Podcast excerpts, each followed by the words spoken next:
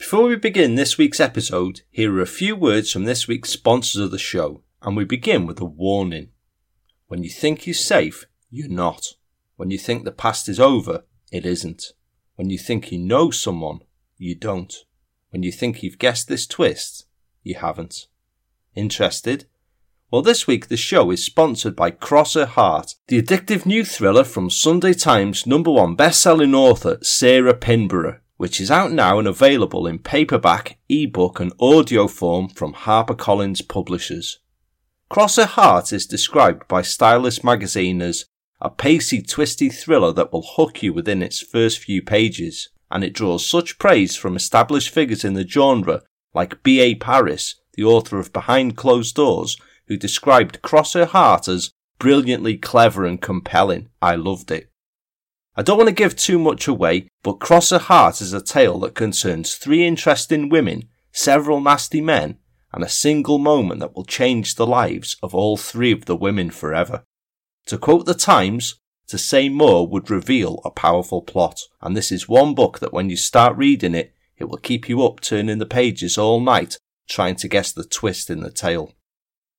Cross Her Heart is out now from all online and high street booksellers in paperback, ebook, and audio form. Read it and see if you can guess the twist in the tale. But be warned though, this book is one that will keep you up all night.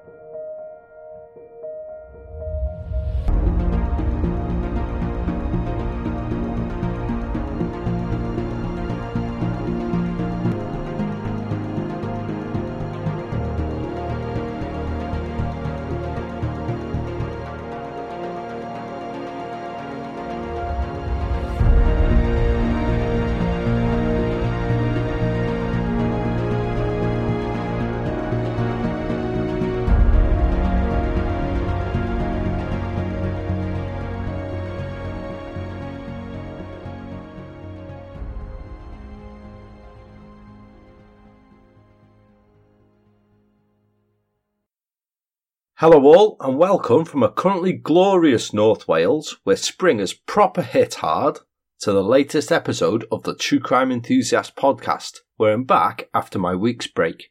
I'm all caught up with myself and everything else and I hope that you guys are all good and well as this episode finds you. It's fantastic to have you all here as ever. Now well into the latter half of the third series of the show and I'm back with a sole True Crime Enthusiast episode after the recent second collaboration with Jess Carter at Outlines. Now, I enjoyed very much working with Jess once again last episode, and what a case it was to cover the Tattingstone suitcase murder. You guys seem to mostly enjoy it as well based on the feedback that I've received, which is always helpful and worthwhile. So thanks very much all, and look out for me and Jess collaborating again in the near future. We've narrowed down a geographical area, I think, but we haven't chosen a case yet. Big thanks as ever to everyone joining me here today, new and old friends alike. It means the world just as much each and every single week. With the shares, the reviews, the kind support and the feedback, it really all does help make the show. I am playing catch up a bit with name checking the latest show Patreon supporters as well, so bear with me now. Thanks very much must go to Bundle Good Egg, Abby Haight, Claire Ritchie, Natalie Mills, KJ Malone, Carol Owen, old friends of the show Bonnie Lee, Sarah Maloney, Joe McLeod, Joseph Roman, Lynn Burnett, Wayne Illness, Maria Cuccio, and Marie Paris, who has amended her patronage.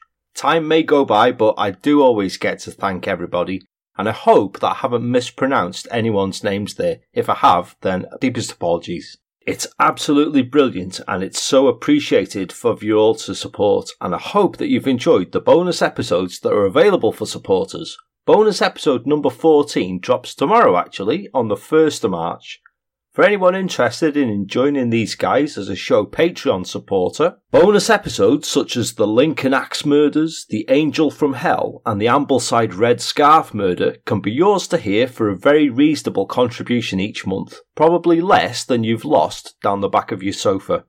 Links to the show's Patreon page can easily be found by searching out the show name on there, or links are, of course, with my show notes for the episode alongside the contact and social media details for the True Crime Enthusiast podcast.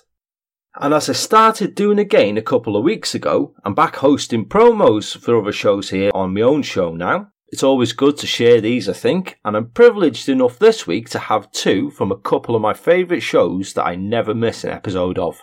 But don't take my word for it. Here are Bob and Nadine from Twisted Britain and Caprice from the Unseen podcast to tell you what they're all about. So it's over to those guys. Hello, and let me tell you about Twisted Britain, a podcast on true crime in Britain with a sprinkling of the weird and the macabre. Your hosts are me, Bob Dale, And me, Nadine Royal. We're a couple of friends who met in the pub and we developed a friendship based on our mutual love of booze, podcasts, and pub quizzes. We met in the Settle Inn in Stirling, and that's where we record. Each week we both tell a story of something twisted. One long one and one short one, and we decide who goes first. Based on the flip of a coin. So if that sounds like something that would tickle your fancy, you can always find us wherever you normally find your podcasts. Just search for Twisted Britain. Thanks. Bye!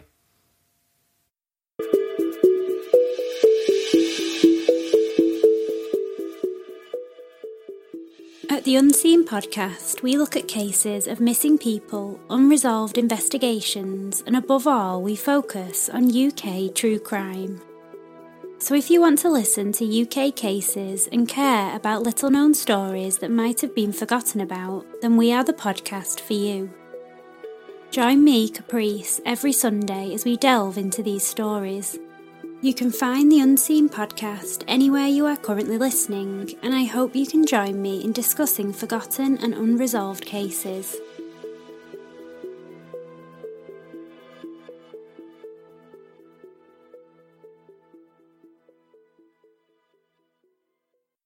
Thanks very much for that, folks. I highly recommend both shows. They're truly ace and they're well worth checking out. They're available on all good podcast platforms, pretty much wherever you get your shows from.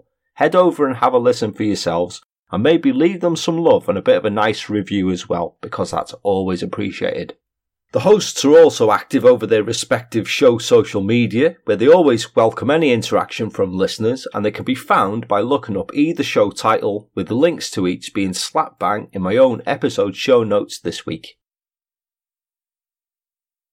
So after my week off, which really wasn't a week off, by the way, I should explain that February is birthday month in the true crime enthusiast world. It's mine, it's my mum's, it's my dad's, so it involved a lot of running around and all sorts of stuff. And I probably haven't had time to bash out an episode that I would be happy releasing. It would have been just a filler one and worked too hard on the show to be happy to do that. So I'm not going to. But this week I am back with a case to recount. The case this week was a bit of a one to research due to the relatively little information available about it, but this never daunts me if it's a tale that deserves telling, and this is one that's long been planned as an episode of the True Crime Enthusiast podcast. I think it's surprising really that it isn't more infamous than it is because the crime is despicable and it shows the depths that an individual will sink to for their own gratification to wreak revenge and hurt someone and to save their own skin. It goes back to the Forest Gate area of East London in the summer of 1985 and as ever on the show, this week's episode contains descriptions of crimes that some listeners may find disturbing or upsetting including descriptions of sexual offences and descriptions of a crime involving a minor, so please use your own discretion. With that in mind, please join the true crime enthusiast as we look back at a case simply entitled Keighley's Story. On the 30th of October 1986, a television programme called Child Watch was screened by the BBC. Now I know what you're thinking from the off there. Yes, they are still that, of course, but there's no mention of my beloved Crime Watch this week in the show. The Child Watch programme shown that evening concerned the highlighting of child abuse and was aimed at trying to detect children who were at risk before their lives became endangered. During the programme, a telephone helpline was launched so that any child who was suffering abuse could anonymously call someone for help or advice or even just to talk to someone about what was happening to them at home. And it was absolutely inundated with calls. Recognising the permanent need for such a service, the helpline has ever since that day stayed open and became Childline, UK listeners, I'm sure, will be able to remember and recognise the contact number for it without me even saying it here on the show. It's that well known. although I shall of course place a link to the charity in the show notes so you can all have a read and see what it's about. Since the day it was formed in 1986, Childline has helped and provided a confidential advice and listening service for millions of children and given too many to count a way out of both physical and sexual abuse that they may be suffering. Coincidentally, on the very same day Childline was created, the 30th of October 1986, and just across the City of London from BBC Television Centre in Court Number 1 of the Old Bailey, Mr. Justice Turner had just imposed the mandatory life sentence on a monstrously evil killer for a horrific crime committed against a 14 year old girl. A 14 year old girl who, perhaps had it come sooner, Childline may have been able to help and who may now still be alive and have gone on to have children of her own. On the face of things, the disappearance of pretty blonde 14 year old schoolgirl Keighley Barton one August Saturday morning in 1985 from the Forest Gate district of East London could easily enough just be written off as being another simple case of a teenage runaway. Many police officers quite possibly would have just had a cursory look at the missing persons report and then passed it along to a different department their attention being drawn by other more pressing matters such as the definite crimes and incidents that happen each day for police to deal with. They knew that in East London alone, teenage girls ran away from home on an almost daily basis. More often than not, they'd be back hours later, the tail between their legs, or when any row that had caused them to leave had been forgotten, replaced by the relief that a missing child is home safely.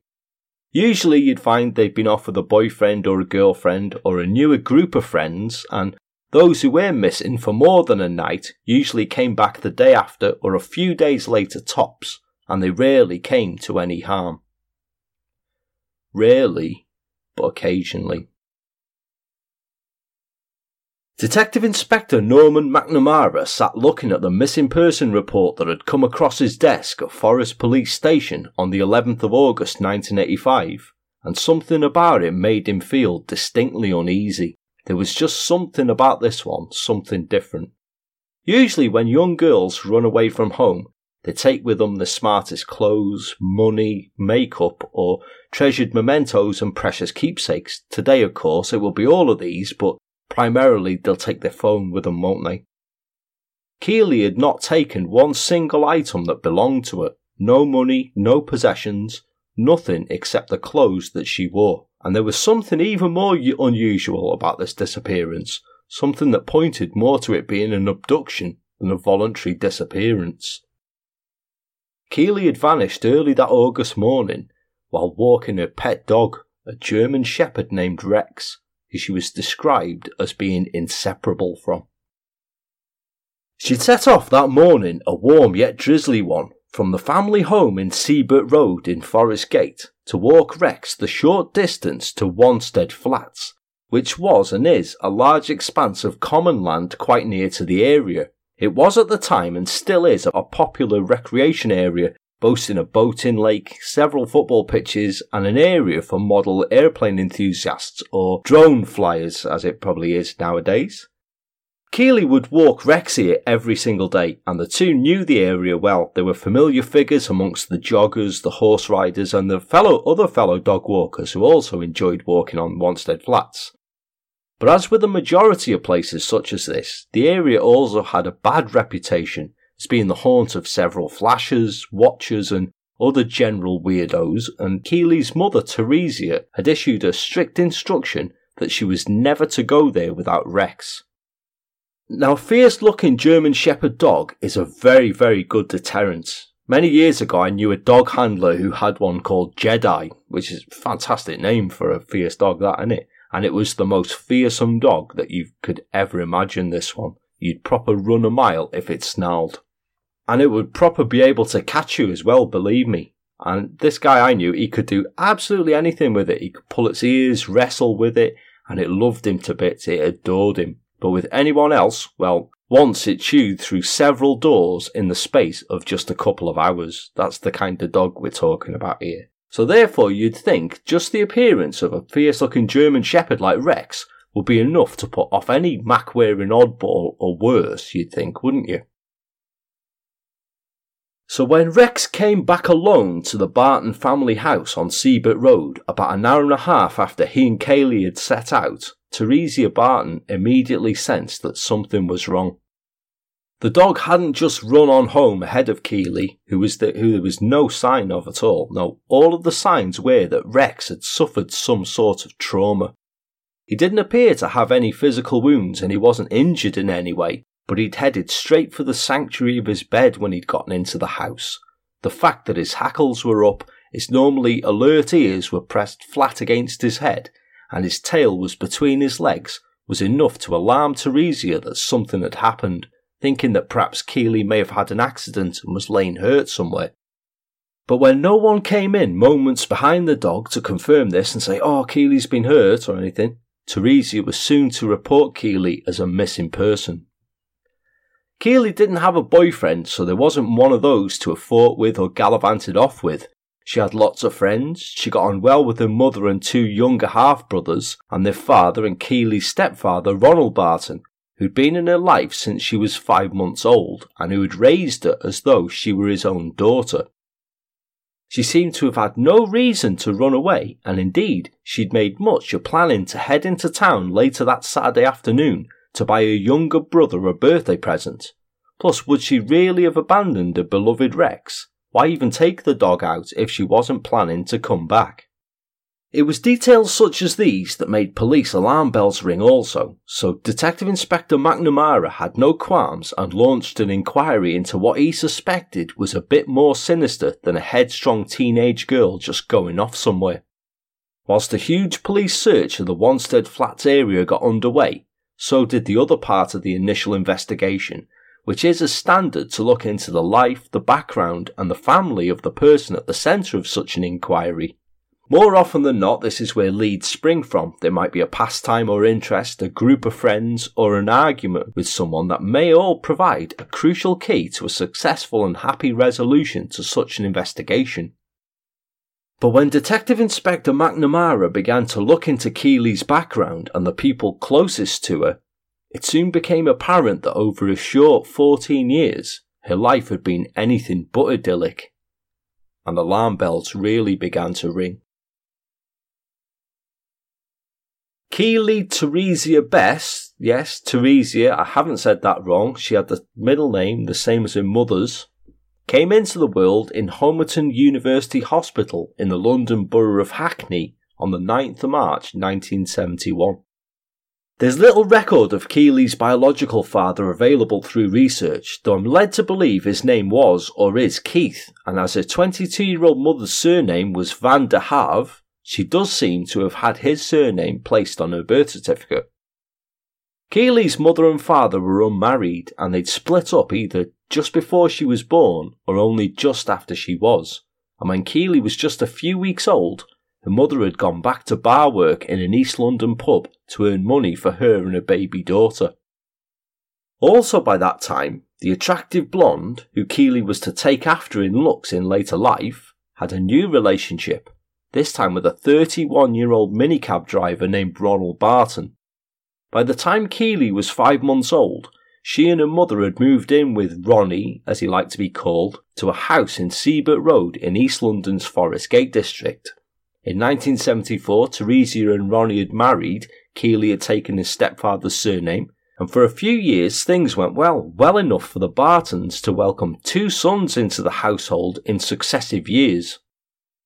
But what Keighley's mother could not have known, what she had no idea of when she first met Ronald William Barton, was that he was a man with a past, the kind of past that would ensure that you wouldn't wish to be anywhere even near him, let alone have a relationship with and ultimately marry.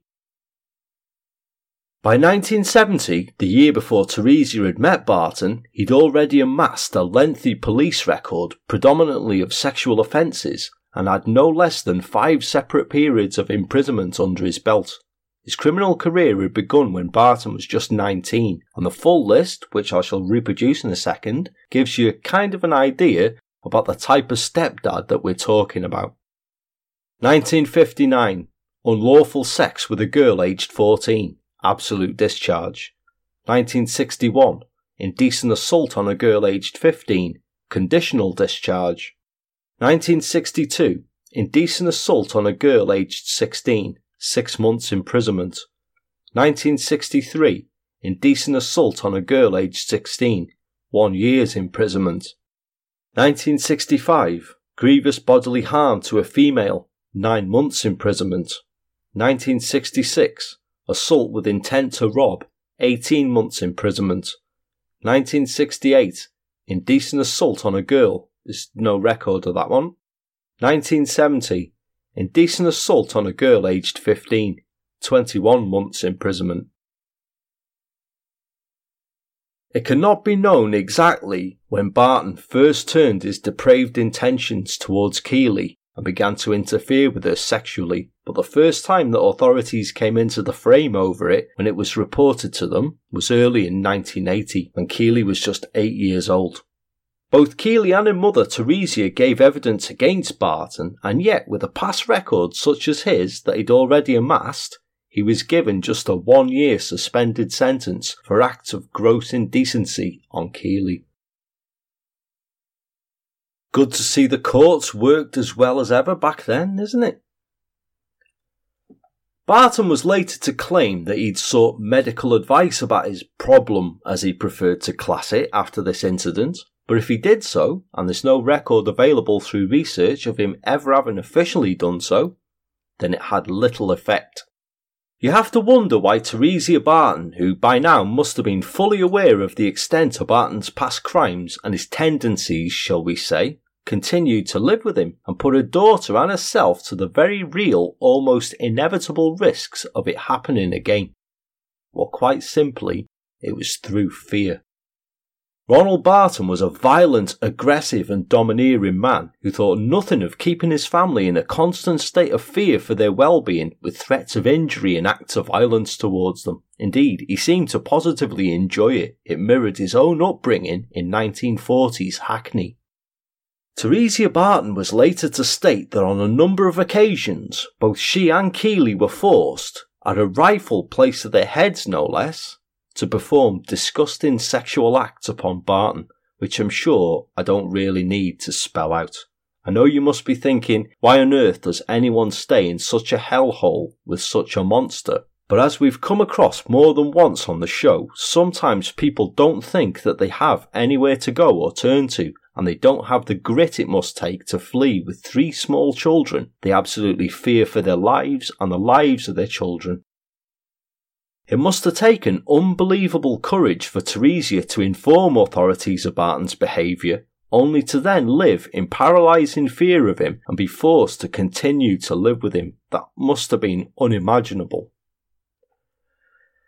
And the same thing happened once again in 1982, although at the last minute the now 11 year old Keighley was terrified again at gunpoint into not testifying against Barton. She refused to on the day of the hearing and the case was dropped, although this time it did alert Hackney authorities enough to place Keighley into care in a council hostel. The hostel couldn't have been much better, perhaps even something equally as awful as the horror that she'd been placed there to escape from had happened even here. A very real supposition based on the many allegations of past abuse at such places that are now widespread. But Keighley hated it there at the home and desperately unhappy, she'd often abscond back to her mother's house, who, because she loved so much, she was desperately worried about. But this also meant heading back to Ronald Barton and his inevitable sexual abuse. By the time 1984 had rolled around, and Barton had once again sexually interfered with Keighley, Theresia finally decided that that was it and drastic measures needed to be taken. But this time she tried a different tack. A court order was obtained which banned Barton from going within a quarter of a mile of the family home at Sebert Road. To ensure that he complied with this and to stand fast over his threats of coercion, both Theresia and Keighley together held the threat over his head that if he didn't leave them be and he caused any more trouble for the family, then they'd have no hesitation, and this time both Theresia and Keighley would testify in court as to his disgusting, indecent assaults upon the young girl, regardless of any threats or violence to persuade them not to. Now, this was a considerable threat to make to Barton, and indeed one that he took very seriously, because he knew up to then that he'd had a charmed time. But a third accusation and a testimony from his wife and stepdaughter would mean porridge for him. He'd been in the nick many times before and he knew the kind of treatment that a sex offender faces, so he wasn't too anxious to get ground glass or urine or feces in his food, hatred and abuse, and the constant threat of getting such a hiding from the other crims that Barton's brother would feel it. Therefore, he grudgingly complied with the court order and the threat from his wife and stepdaughter, and was forced to take lodgings, a seedy flat, in the Mildenhall Road area of Clapton, which is about six miles from Forest Gate. Meanwhile, Theresia Barton began seeing other men. At first, a man named Christos, and then a new relationship, this time with a man named Eric Cross, who before long became a regular face at the Barton household in Sebert Road. Keighley, meanwhile, perhaps because of such an up and down home life to that point, and perhaps to allow her mother time to adjust to being a single parent, was placed for a while back into the care system, staying at the same council hostel. Barton wasn't restrained from going here, and he was to visit Keighley on multiple occasions, trying to smarm his way around, perhaps even attempting to abuse her again. But each time she stood up to him and reiterated the threat, he was to leave her her mother and their family alone for good and give up the idea of the Barton family being a unit again, or he was going to prison for a long stretch. Now, as we've said, Barton took this seriously, and at first this seemed to be a workable solution to the years of abuse and misery that had gone on at Sebert Road. At least it was for Keighley and Theresia. But this didn't take into account the bruising to Barton's massive ego that he'd suffered as the result of his family standing up to him. He felt a bitter, seething resentment at the way he'd been dismissed from the family home where he ruled the roost, as well as the separation from his two biological sons, who by all accounts he was never violent towards. It was totally alien to someone used to being in control and getting his own way. And you have to think as well that Barton was especially annoyed because now his perverted sexual urges were left frustrated. He had no teenage girl under his control who he could sexually abuse, and his wife, who he dominated throughout their relationship, was moving on and starting to date other men. Barton began stalking and spying on his wife and family, sending them abusive telephone calls and following them around from a distance that was safe to him, still mindful of the court order and the threat that Keighley and Theresia posed him. This only intensified when Barton learned that Theresia had a new relationship. He just got more and more wound up about this as time went on, and the more that he did, the more that a vicious plan for revenge began to form in his mind. In Barton's twisted logic, Keighley was the problem here. But if Keighley were removed from the scene, then not only would the principal witness to his abuse be silenced, but at the same time he would be paying back the wife that he now despised for defying him and standing up for herself. It would be the ultimate act of revenge. Forgetting the fact that she was the mother of his own two biological sons, Barton chose to ignore that. It may not even have occurred to him because his own gratification came first. You just can't understand the mindset of something like that. That's pure hatred indeed, isn't it? By the beginning of August 1985, Barton had been out of the Sebert Road household for almost a year, but he'd still continued harassing his estranged wife with telephone calls and threats throughout the entire time. Keighley had also by this time run away from the care home that she'd been back into to and had returned to live on a permanent basis with her mother, her two brothers, and her mother's new boyfriend Eric, who was also by now a semi-permanent fixture in the house. Barton, still wound up like a top about this, had gotten bolder in his harassment by then as well. Unemployed at the time, he started going up to near the house and hanging around, spying on the Barton family and occasionally turning up at the doorstep to threaten them. The 5th of August 1985 was one such night. Barton had confronted his wife on the doorstep over a new relationship, warning her that he had a gun and assuring her that he wasn't afraid to use it. He told her that he was taking somebody with him if he ever had cause to use it, and that if she ever dared testify against him, he would place her ten feet under. Being the coward that he was, Barton fled before police could be called, but he had succeeded in putting the fear there. He sounds delightful, this fella, doesn't he? Have a look at his picture on the show's Instagram page following the episode. He looks like a BG that's been through a car wash, a proper drip, an absolute scumbag.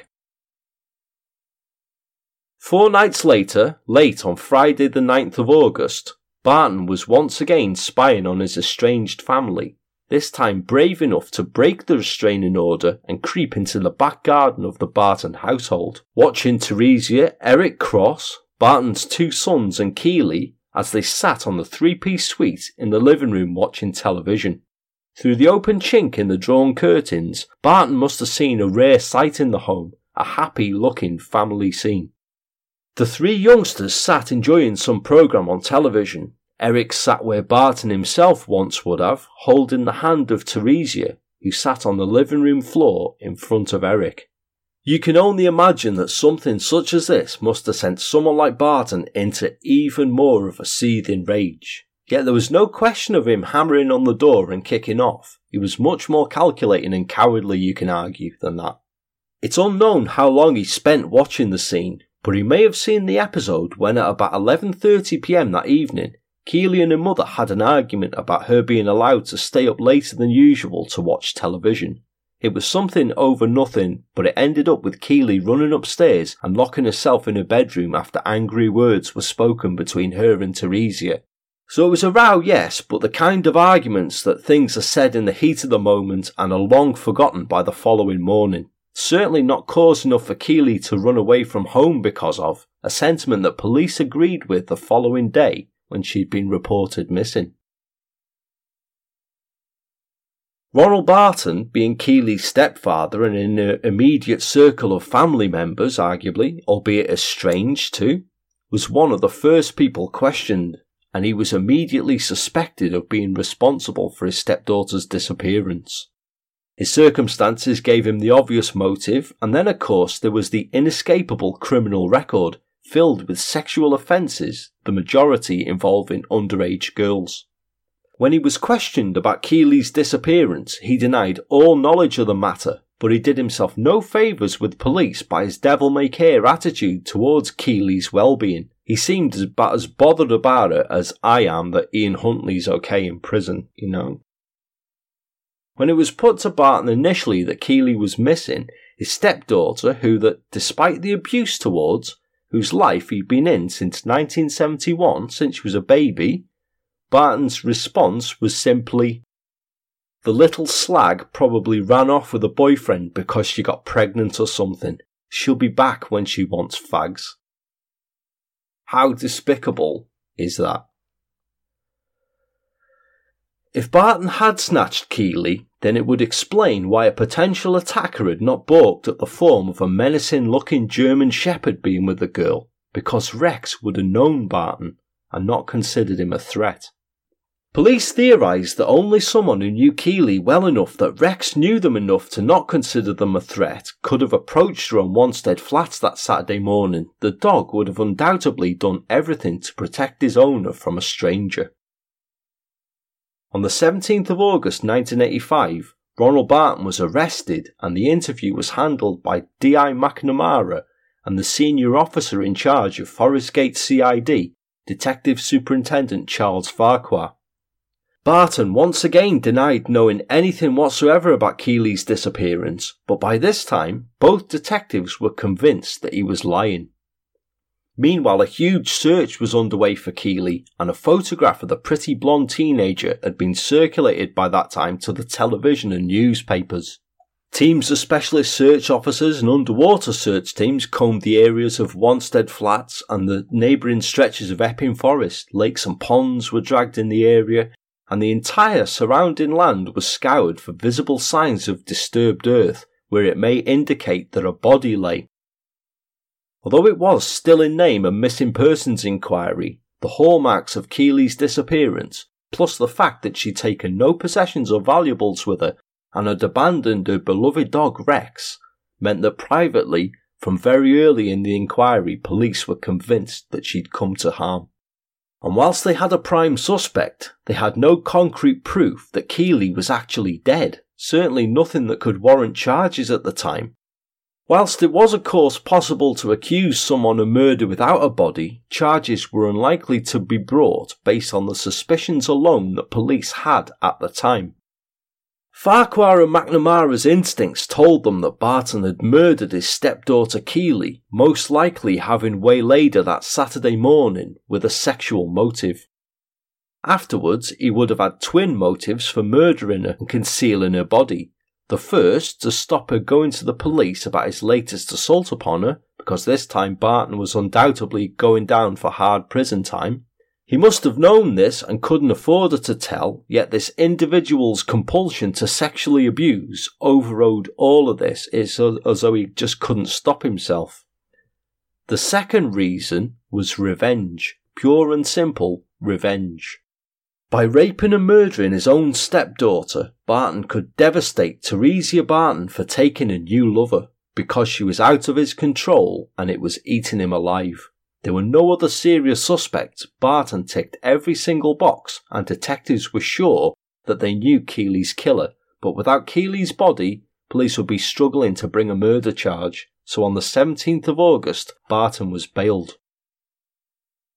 And any plans that police had to bring charges against him were to receive a severe setback because both he and Theresia Barton were to receive letters, presumably from Keighley, in the days following him being bailed. The letter addressed to Ronald Barton read as follows Dear Dad, I'm sorry about telling lies when I told Mum about the photos and what I said to police. I can't go on telling lies. I have written to Mum telling her how it's all a load of lies, and I hope that she'll go and tell the police. I am staying with friends. Don't worry, I'm okay. Keighley. The letter that was addressed to Theresia Barton was slightly longer than this, and it adopted a more accusatory tone, reading as follows Dear Mum, I'm writing to tell you that I'm okay. I can't go on telling you and the police lies about Dad. The photos I told you about are not true, and nothing else is true. I don't like Christos, I think he's a creep. By the time I'm 16, I will have had about 10 dads. I already have Keith, Ron, and now Christos. I think you should have said to me first if you wanted to sleep with him. I'd be better off back in care, I think. Don't worry, Mum. I'm alive and well. Keighley. Now note how in each letter she claimed that she'd made up any allegations against Barton and that each was a lie. In the letter to her mother, she added further that she thought her mother's former partner was a creep and went on to slam her mother for taking new partners, as though the letters were designed to hurt and scathe her. Now, isn't there a scent of someone incredibly bitter at Theresia Barton in that? What do you think? Now, bearing all in mind that had gone on over the years, and knowing what Barton had done in the past, can you imagine just how Keighley's mother felt reading that letter? Regardless, the handwriting and signature were confirmed as being Keighley's, and forensic experts began to examine the letters and the envelopes that they'd been posted in. Each correspondence had been posted relatively locally in the East London area, coincidentally in the days following Barton being bailed, so Keighley hadn't gone very far, but had given no explanation in the letters as to where she was, why she'd left, or why it had taken her so long to get in touch. To police investigating her disappearance, it didn't alter their opinion that Keighley was dead. Rather, their suspicion now was that Barton had snatched Keighley that Saturday morning, had abducted her and subjected her to whatever purposes his dark mind had, and had only kept alive long enough to coerce her into writing both letters as he dictated them, to draw suspicion away from himself and to muddy the waters that Keighley had indeed run away somewhere whilst at the same time inflicting more pain on Theresia Barton by slamming her for her new relationships. Barton was interviewed once again whilst the letters were being examined, and this time during an interview, he told detectives, I know who's got Keighley. If you let me go, I can arrange for her to be set free. Perhaps Barton felt cornered by this. Perhaps his arrogance at thinking he could get away with anything made him do this. I mean, why would he go to the lengths to concoct such an alibi for himself, if you like, only to then firmly place himself back directly in the centre of the investigation by such an admission must be known only to him. He wouldn't expand on this any further, but he must have known that there was little chance police would now release him. It was certainly the line of thinking that Detective Superintendent Farquhar took, and Ronald Barton was arrested and charged with the abduction of his stepdaughter. It wasn't the murder charge that police wanted, but it would suffice until Keighley turned up either alive or sadly dead. Barton appeared at Stratford Magistrates Court on the 20th of August 1985 and made an immediate application to be bailed. This was refused when D.I. McNamara told the court about Barton's claims to know Keighley's whereabouts, saying, He has intimated that he can secure the release of her body or herself if he is allowed bail. Police also considered it highly likely that if for some reason Barton was allowed bail, which was already pretty much out of the question for such high profile serious charges, then he would take his own life rather than admit what had happened to Keighley or where she was. Such was the contempt of this guy that they considered he would have done just that, just to inflict the maximum pain he could on Theresia Barton. Detectives leading the investigation wanted to keep the pressure up on him, sure that if they continued on while their prime suspect was tucked away, then he would ultimately fold and come clean about Keighley's fate. They didn't want him to have the chance of escaping justice by taking his own life and so Barton was kept on permanent suicide watch in Brixton prison where he was being held on remand. With him secured away and watched, now all of the investigators' efforts were doubled in the hunt for Keighley. Barton was known to have had two blue Peugeot 504 estate cars that he'd used for his mini cabin, but neither of these vehicles could now be found. There was no record of a new registered keeper of either vehicle, and as a search of breakers' yards in the London and Essex areas began, a press appeal for information about any sightings of either blue Peugeot car, registration numbers KLT 856P and JOO 590N respectively, was published. This publicity was to switch the search nearly 150 miles away to the county of Wiltshire, where a farmer in the Wiltshire village of Newton Tony, near Salisbury, reported witnessing one of the cars parked in a remote lane bordering his land.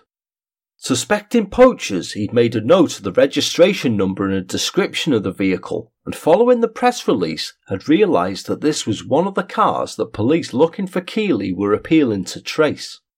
A mass search was conducted in the area involving cadaver dogs, helicopters employing thermal imaging equipment, and a team of 60 specialist search officers, but no trace of Keighley was found. What this vehicle was doing in the area, if it indeed was one of the cars, has never been confirmed or established. Detectives also carried out a fingertip search of the railway lines leading away from the Forest Gate area after receiving an anonymous tip off that Keighley's body was hidden in undergrowth alongside the track, but this again proved to be false, another example of the malicious false reports of information that any high profile investigations constantly get. It served no purpose other than to prolong and misdirect the search, which was already as intense and widespread as it could be as well as disused docklands, industrial premises, and rural areas throughout the area. Barton's flat, the homes of several friends of his who lived in areas that encompassed East London, Kent, and Sussex, and his parents' house in Essex were all picked apart thoroughly also.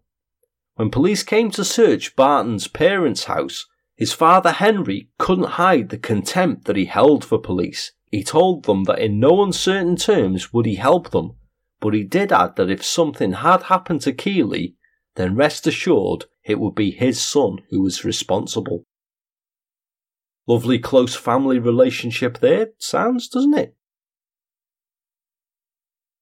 Whilst the search and investigation were ongoing, and whilst Barton was still ensconced in prison, many people came forward to contact police saying that they'd seen Keighley alive and well.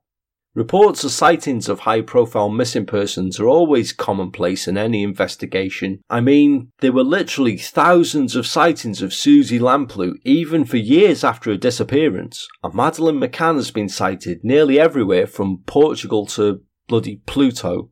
Sometimes reports such as these are malicious, they're made by people just wanting a bit of attention for themselves, whereas some are genuinely well meaning but mistaken. Keighley's disappearance was no different, and several reports had come in reporting sightings of her from all over the place, from shopping centres and arcades near to the Forest Gate area to places as far away as Ireland. Each sighting was followed up, but led to a dead end, and with each one that came in, it made it that much harder to charge Barton with the murder that police were privately so sure that he was guilty of. They still believed firmly that Keighley had been abducted, and if she wasn't dead, then she was being held somewhere, locked in or tied up.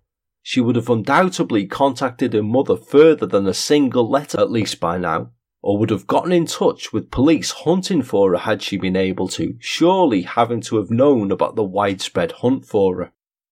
The fear that police had was that she'd been abandoned but trapped somewhere and she was now slowly dying of hunger or thirst, which served to intensify their efforts to find her, but it brought a more prominent and increased fear as each day passed with no Keighley. By mid-October, with still no clue as to where Keighley was, lawyers acting on behalf of the Department of Public Prosecutions, who'd studied the case over the two months that Barton had been held on remand, came to a decision. By the 23rd of October 1985, despite no irrefutable evidence either way that Keighley was alive or dead, Ronald Barton was charged with a murder. A trial date was scheduled and Barton's trial was due to begin at London's Old Bailey in February 1986, but Barton's defence lawyers, spearheaded by Henry Grunwald QC, managed to get the case adjourned for eight months. They argued successfully that it would be a horrendous miscarriage of justice if Barton were to be tried and convicted of the murder of a girl who was alive and well, as the many sightings of Keighley that had been reported since she'd vanished would suggest. The adjournment gave Barton's defence counsel a substantial period of time to investigate the validity of these sightings with a view to getting the case dismissed, which got underway. During the period of adjournment, Two events took place that were to firstly strengthen the case for the defence, but then to assist the prosecution. In August 1986, after almost a year had passed since Keighley had disappeared that Saturday morning, a teacher from her junior school, Linda Jackson, who taught Keighley for several years, came forward to report that she'd seen the missing girl browsing market stalls at Walthamstow Market the day before. Linda had a son Lee with her at the time of the sighting, and he also knew Keighley, having been in the same class as her throughout several years of schooling. At the time of the sighting, both were convinced that they'd seen Keighley in the company of an older red haired woman who she was shopping with. Linda Jackson was convinced it was the missing girl and told police. She was shopping, looking at clothing and jewellery stalls, and seemed to be quite happy, not distressed in any way. She was with a woman with red hair aged about 40. I had a good look at her face for several seconds, and the likeness was definitely there. Linda's son Lee wasn't as sure as his mother was about the sighting, but he told detectives, The girl looked just like Keighley. I can't be a 100% certain it was her, but if the girl was someone else, then she looks just like Keighley. So, with two reliable witnesses who knew her certainly well enough to recognise her, this sighting was taken very seriously, and the news brought mixed feelings for investigating officers. If the Jacksons were correct in what they'd seen, then Keighley was alive and well, and that was the best result that anybody could wish for. But, in the eyes of the law, it would mean that an innocent man, at least innocent of abduction and suspected murder anyway, had spent a year of his life remanded in custody awaiting trial over a crime that had never actually occurred in the first place. So every effort was made to authenticate the sighting. Appeals for the girl who'd been sighted in Walthamstow to come forward were made but were unsuccessful, and police were left to consider that if it was Keighley, then perhaps she didn't wish to be found, and the sight of several uniformed officers may make the missing girl go even more underground. So they tried another tack. In a sizable operation, a team of plainclothes officers took Linda and her son back to Walthamstow Market day after day, hoping that they would once again spot the girl. But despite all of these efforts and the publicity, the girl that the Jacksons had seen was never found. The lengths that police had gone to checking out sightings that may have been Keighley served in great favour to the defence because it suggested real doubts about how convinced police were that Keighley had indeed actually been murdered. But as I said, the case for the prosecution was also to be helped because two new witnesses were about to come forward. Two remand prisoners who were both awaiting trial for separate offences and who had befriended Barton during the period that he'd spent on remand approached staff at Brixton Prison and requested a consultation with detectives leading the hunt for Keighley. Normally, a code of ethics exists within the prison criminal hierarchy. We've all seen the films and you know what I'm going on about. It's part of the reason that Rule 43 exists segregation.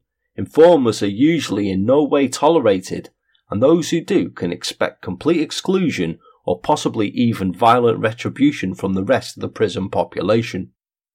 But as I said, there exist several ethics and codes within this hierarchy, and another one that exists is that the majority of prisoners do not and will not tolerate or abide any sexual offences or certainly any offences against children.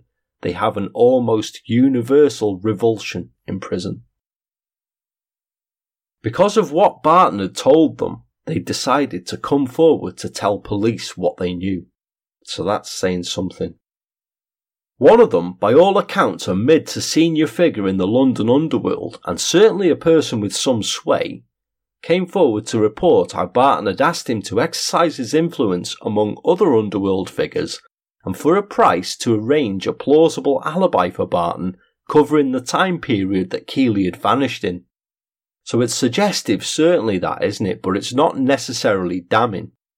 But the second prisoner, sickened at what he'd heard, did have a much more damning story to tell. According to the second prisoner's account, Ronald Barton had confessed to him to murdering Keighley Barton. Specifics were not given, but Barton had claimed that Keighley's body had been hidden in the boot of one of his blue Peugeot cars, which was subsequently put through a crusher at a breaker's yard that Saturday afternoon. According to the account police were now hearing, Barton had stood and watched as the car had been placed into the crusher and had remained watching it until it had been cubed into a block of steel by the powerful hydraulic crusher jaws. Barton told him almost boastfully, I paid a mate of mine in the scrap business 50 quid to do it. When that block is smelted down, her body will come to the top of it as dross. There will be no other trace whatsoever. He was seemingly worried that it could be possibly traced to him though, because he was alleged to have further said, I will be in the shit if they find the body. The only way I can get out of it is to plead diminished or do a runner. It was a compelling story and one that tied in with a scenario police had already considered in the investigation, but there were no clinching details, there was no exact address of the scrapyard, and if this was what had happened, then any chances of recovering Keighley's body were slim to remote indeed.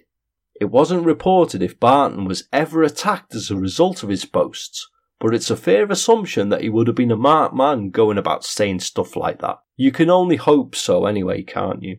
His indifference to Keighley's life, his callousness and his boasting sickened the other prisoners, who gave him the wide berth that he deserved following this, and ultimately took what they heard to police. The search of breakers' yards with crusher facilities began, but the vehicle was never found. Ronald Barton finally went on trial accused of the abduction and murder of Keighley Barton at Court Number 1 of London's Old Bailey on the 8th of October 1986, where he entered a plea of not guilty before Mr. Justice Turner. Opening the case for the Crown, prosecuting counsel Mr. Michael Worsley QC told the jury there is no body in this case, and this is quite unusual. But when Ronald Barton killed his stepdaughter and got rid of her body, he did so under the misapprehension that there could be no murder charge without a corpse. Details of Keighley's last known movements and each step and development in the hunt for her were then outlined to the court, with the contents of each letter received from Keighley read out to the jury. When they'd heard the contents of each letter, Mr. Worsley said, If those were letters written by a girl free to tell the truth, she was confessing to telling lies, she was staying with friends and hadn't been abducted or killed. But if the defendant forced the girl he had abducted to write them, then they are very sinister indeed.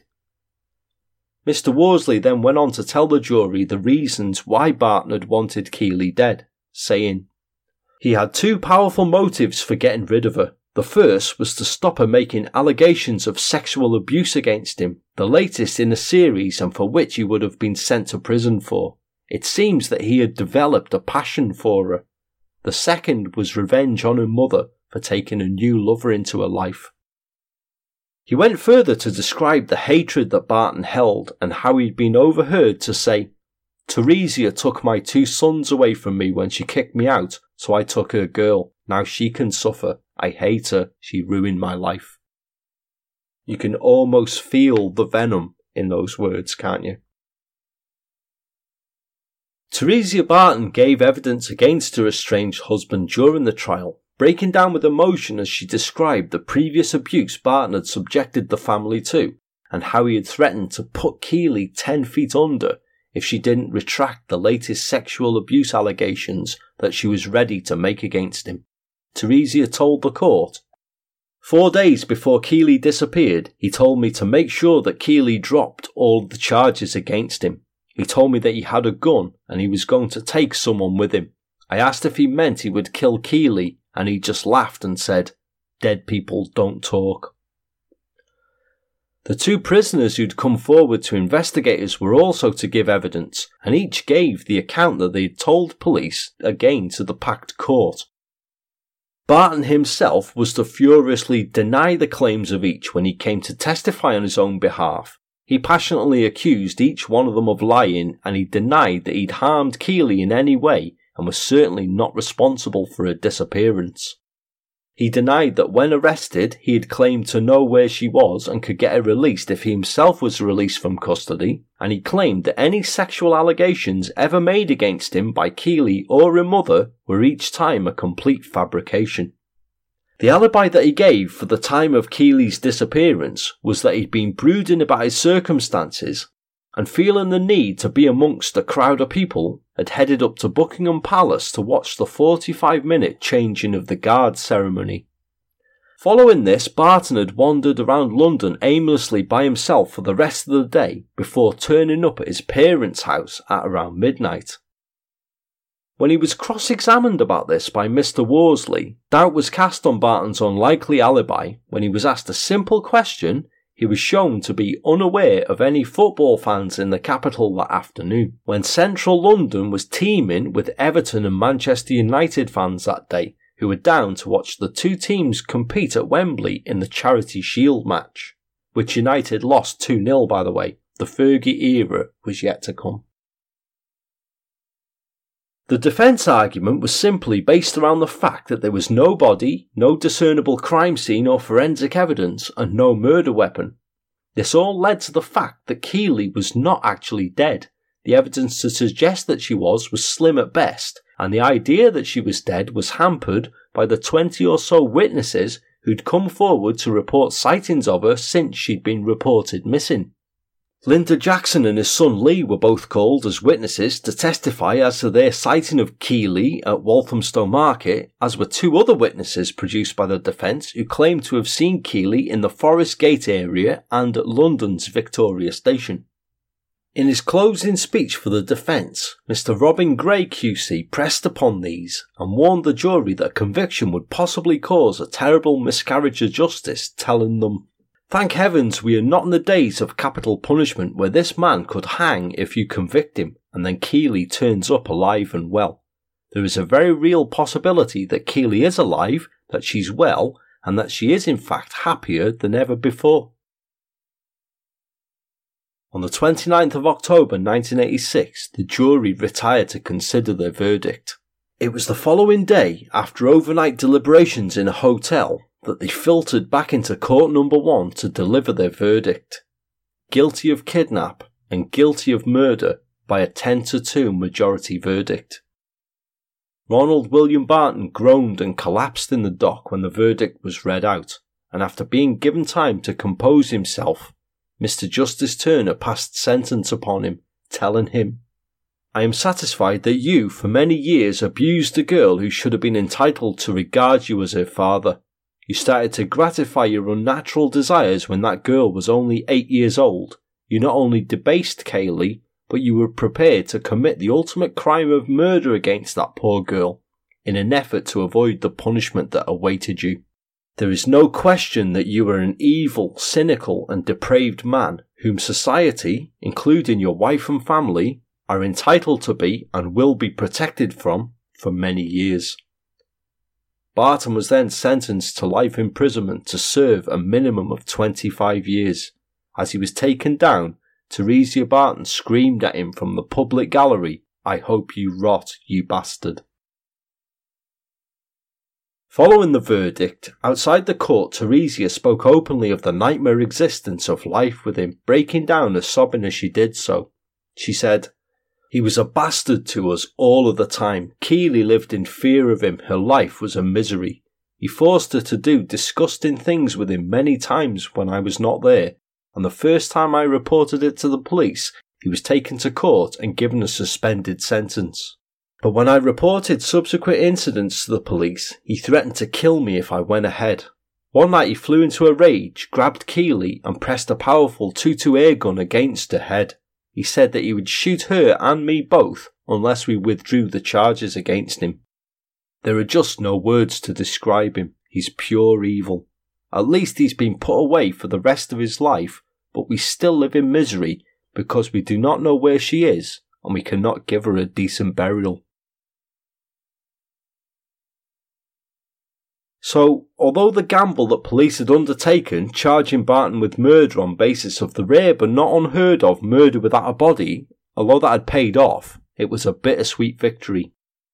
A dangerous sexual predator was now off the streets and locked away for the best remaining years of his life but a 14 year old girl still lay somewhere, murdered, alone, and undiscovered. And it now looked as though the monster who was responsible, the one person who could reveal the whole truth of what had happened to Keighley and where she was, would take the secret to his grave with him. It would be the ultimate way to still exert control. But less than 24 hours after Barton had begun his life sentence at Wormwood Scrubs prison in the Shepherd's Bush area of London, he made a request to see the governor. The governor was unavailable, but the assistant governor did grant him an audience. Barton then handed him a portrait sketch of Keighley that he'd drawn whilst on remand, and told him to get Superintendent Farquhar and Detective Inspector McNamara, saying, I want to clear up this Keighley business once and for all. When the senior officers arrived to see Barton, he admitted that Keighley's body had been hidden rather than disposed of through a car crusher. Barton claimed that he'd left tragic Keighley in Abney Park Cemetery in Stoke Newington, a sprawling 32 acre site that was heavily overgrown at the time and isn't much different today. Despite being told that it could take weeks to search completely without an area of the cemetery to begin searching, to the end still trying to maintain at least some degree of control, Barton completely refused to be any more specific about exactly where he'd left Keighley's body in the cemetery. It couldn't even be ascertained if he was telling the truth or not, or he was actually enjoying some sort of sick thrill of watching police waste their time chasing shadows. Which he could very well be. I mean, where would you even start to look in 32 acres of undergrowth? Yet police were duty bound to try, and both detectives wanted nothing more than to find tragic Keighley and bring her home to her family. So the day after Barton had summoned police to the scrubs, as many police officers and cadets that could be spared descended on Abney Park Cemetery and began searching for the missing schoolgirl based upon Barton's admission for several days, the site was combed and undergrowth was cut back, mausoleums were looked into and resealed, and disturbed plots of earth were examined. Abney Park had probably never been so cleared in many years, but yet no trace of Keighley was found, and it began to look like Barton was indeed spinning police a yarn and enjoying watching them waste time and effort in a fruitless search. On what was decided to be the final day of the search, by this time convinced that this was yet another of one of Barton's twisted lies, a young female police cadet lifted some undergrowth in a remote corner of the cemetery and discovered a skirt, a cardigan, and a discarded piece of shoe underneath. With the area carefully sealed off, further excavations revealed the sad remains of a decomposed body nearby to the artifacts. On one of the fingers of the skeleton was a cheap, fake Mexican style ring. Keighley always wore the same ring. The body was removed to the local mortuary, where examining pathologist Dr. Peter Vanezis was able to sadly confirm that the remains were indeed that of the missing Keighley Barton. He was also able to determine that Keighley had been stabbed to death, but had put up a spirited fight against a killer. Six defensive wounds were still discernible around the area of Keighley's left hand and forearm, showing where she'd tried to ward off the murderous attack. However, this spirited defence was still not enough to overcome the five ultimately fatal stab wounds to the chest that she'd received from her own stepfather, Ronald Barton. Where exactly the murder had happened cannot be established as Barton has never revealed anything further about the crime, and why exactly he volunteered the information about where Keighley's body lay is unclear. Was it a last minute fit of remorse? an attempt to draw attention to his cleverness, even though he was the wrong end of a life sentence, or perhaps he'd had time to think about things and it was for his own self interests. I'm inclined myself to think that it was either the middle or the latter option. I certainly don't think it was in any way remorseful. Undoubtedly, Barton would still want to have at least one card to play being the controlling predator that he was, and by doing so, perhaps he thought that an admission such as this would start him off in the good graces of prison authorities. I mean, as a convicted child molester and sex killer, Barton would undoubtedly rely upon the protection and cooperation of prison officers throughout his prison sentence. Tragic Keighley Barton, the pretty blonde schoolgirl who enjoyed netball, loved a dog, and loved Five Star, and who'd done absolutely nothing to warrant her murder except stand up to her monstrous stepfather after years of sexual abuse at his hands, hands that she ultimately died at in a twisted act of contempt for her mother, was finally laid to rest in an emotional and packed funeral on the 25th of February 1987 at Manor Park Cemetery in Forest Gate, just a few hundred yards from the home where she'd spent most of her life. At the 10 minute inquest into her death, which was held a week before, Coroner Douglas Chambers recorded a verdict of unlawful killing and said, I hope now that the proper interment of her remains can go ahead, that most of the bitterness will go out of the situation and the family can begin to move on. One can only hope that they did manage to eventually, however hard it must have been. I came across one report whilst researching the episode that reported Barton requested one final interview with Detective Superintendent Farquhar on the Christmas Eve of 1987, just over completion of his first full year of his life sentence. Apparently, Farquhar had been told that Barton had an urgent need to talk to him, so he went along to the Scrubs, perhaps expecting a full and frank confession to the murder of Keighley Barton, or perhaps even him admitting to some other crime. I mean, it's not a massive stretch to think that a monster such as Barton may have been responsible for others, is it? That Christmas Eve stood in the visiting area of the Scrubs, where Barton was still being held at the time, and as the door opened, Ronald Barton was brought in to see him. Barton walked straight up to the officer, looked him hard in the eye with the most menacing, contempt filled stare that he could muster for several long seconds, and then slowly and clearly said just two words to the officer. Fuck you. Barton then turned and walked away to be taken back to his cell.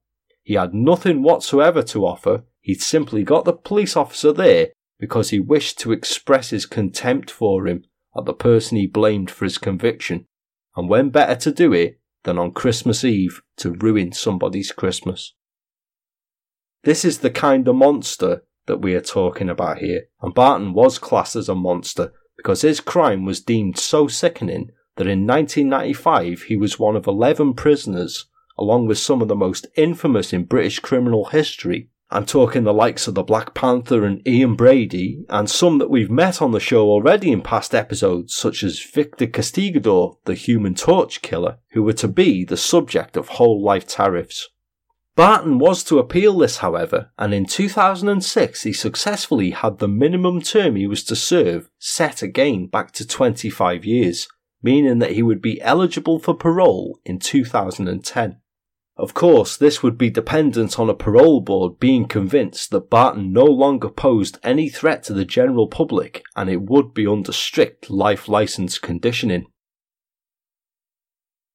The case covered in the episode this week is yet another as we choose on the show where there is the best part of bugger all to research about it, and although it's a tragic one and a monstrously evil killer, it's relatively unknown.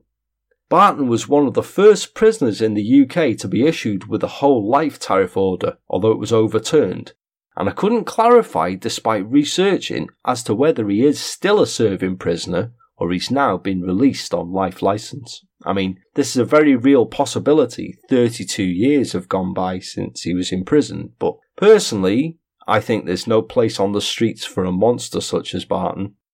It's one of the most sickening and despicable crimes that I've ever come across whilst researching true crime. As you know, I'm quite vocal on the show with what I feel about sex offenders in general, as well as those who harm children, some of the most vulnerable members of society that we place such love and value upon. The crimes and sickening sexual abuse that Barton had committed against Keighley in the past were enough to sicken and anger me, but to then abduct undoubtedly rape and then brutally and horrifically murder your own stepdaughter that you're supposed to love and protect for nothing more than revenge and to protect yourself from punishment for and the retaliation that you would undoubtedly face for your crimes, that's just simply monstrous. There's no other word for it. To have that degree of hatred for someone and to be so blinded by rage and someone standing up to you that you strike at them in the most unimaginable way possible through their child disregarding the fact that the monster that you are yourself has created the whole situation and blind to the fact that by doing so, you alienate your own sons, you risk the rest of your life's liberty, and as though you hadn't terrorized the family enough through violence and sexual abuse. I don't think hell is a real place, but if it ever was, I hope Barton would have a special part of it reserved for him to suffer in making a terrified girl write two letters as an alibi for him as a final act of life, with the very words that she was writing, making her surely know her fate. That's pure evil personified, and there is absolutely no way a creature such as that should ever see liberty again in any form. I've had the tale on the fridge board for a long while now, and whilst I do have some slight form of a working list of cases, I'm never sure of any order that they take until only I start writing and researching them in depth. I just choose them subconsciously, I really do. But I felt it was about time to tell Keighley's sad story, and I'm sure you'll agree this has been a sad case to hear. We in decent society are supposed to protect and cherish children. Every part of someone should want to protect them from any harm whatsoever. I cannot and would never want to even try to step into the mindset of someone who could commit such horrors as Barton did. I really felt for Keighley whilst researching the episode because it made me look at my own personal situation growing up and feel how lucky I've been myself. I have a stepdad. He's been with my mum for many years now, and I'm lucky enough to call him dad because he did the things that a dad is supposed to do with me. He taught me how to drive, taught me for my first pint, gave me advice, and he's helped me out and proper looked out for me over the years. The kind of things that if you're lucky, a step parent shares with you. But it can go both ways, of course, as we've heard, and Keighley sadly wasn't as lucky. As I said, I couldn't ascertain if Barton was still incarcerated or not. I did find a YouTube video that suggests that he possibly is, but as no other sources can confirm this, and I like facts to be multi corroborated, I don't know whether he is or not. He may even now be dead, and if he is still alive, he'll be 79 years old this year. If he is still breathing, then I hope through every single day of his incarceration, he's felt the amount of fear Keighley must have felt in her final moments through each of his own waking moments. I hope that prison has been hard for him, and I hope that he rues everything that he lost, his family and his liberty, because of the monster that he chose to be. And perhaps still is. The only way I believe that he wouldn't be is if he's dead. With a lengthy record of sexual offending such as Barton had, I mean, it stretched back for more than 25 years before he was sentenced to life imprisonment for murder, then it's possible, likely even, that he's responsible for other crimes. I'd certainly suggest that at the least there are unsolved sexual assaults from the 1960s and 70s that he's responsible for. A timeline of his movements during these periods in between his incarcerations and held alongside a list of unsolved sexual assaults would make for interesting and enlightening reading, I am convinced of it. So what then are your thoughts on the tragic case of Keighley Barton? I feel that she was somewhat let down by the courts and the care system. This was a troubled household, and after a suspended sentence for interfering with her, and then Barton escaping a second conviction because Keighley had been threatened into not testifying, it should have been red flagged that this was too dangerous a place for her. Just removing her from the situation and placing her in care surely wasn't enough, should other steps and intervention have been taken. She fled home time and again because she was so unhappy at the care home, but my heart proper breaks when I think that a youngster felt she had so few other options available that time and again she went back to a home where she was being abused and the cycle continued. And because the one time she really stood up to the abuse, she paid for it with her life. I'm glad something like Childline is now in place and I commend the work that it does. I can't tell you enough how much I do. I just feel sad that perhaps it came a bit too late for Keighley and undoubtedly for others also. I'd love to hear your feedback about Keighley's story, and the best place to do so is directly in the comments thread of the link to the episode that I put in the True Crime Enthusiast Podcast Facebook discussion group as soon as the episode drops. I hope that although this was a tragic case and one that proper tugged at me when I was writing it, it really did, um, I'm, sure you can probably tell, that you found it an informative and a thought provoking and memorable one. I can't say enjoyed because it somehow doesn't feel right to say that. Please remember Keighley over anything out of this episode, and if you are unfamiliar with the cause, check out the link in the show notes and see about the work that Childline does. By all means, get in touch if you want to discuss Keighley's story. You know where I can be found by now, or if you have found the episode interesting enough and you can't wait another week, there's a new episode for supporters released tomorrow, episode number 14, or I shall be back with the regular True Crime Enthusiast podcast next week. That's about it from me for another episode. So all that remains is for me to say that when you're finished here, please head over and check out Twisted Britain and the Unseen podcast. The links to each are with this week's show notes and my own. Otherwise, thank you guys so much for joining me today. I have been and still am your host, Paul, and I wish you all good and safe times, and I shall catch you very soon. Take care, guys and goodbye for now.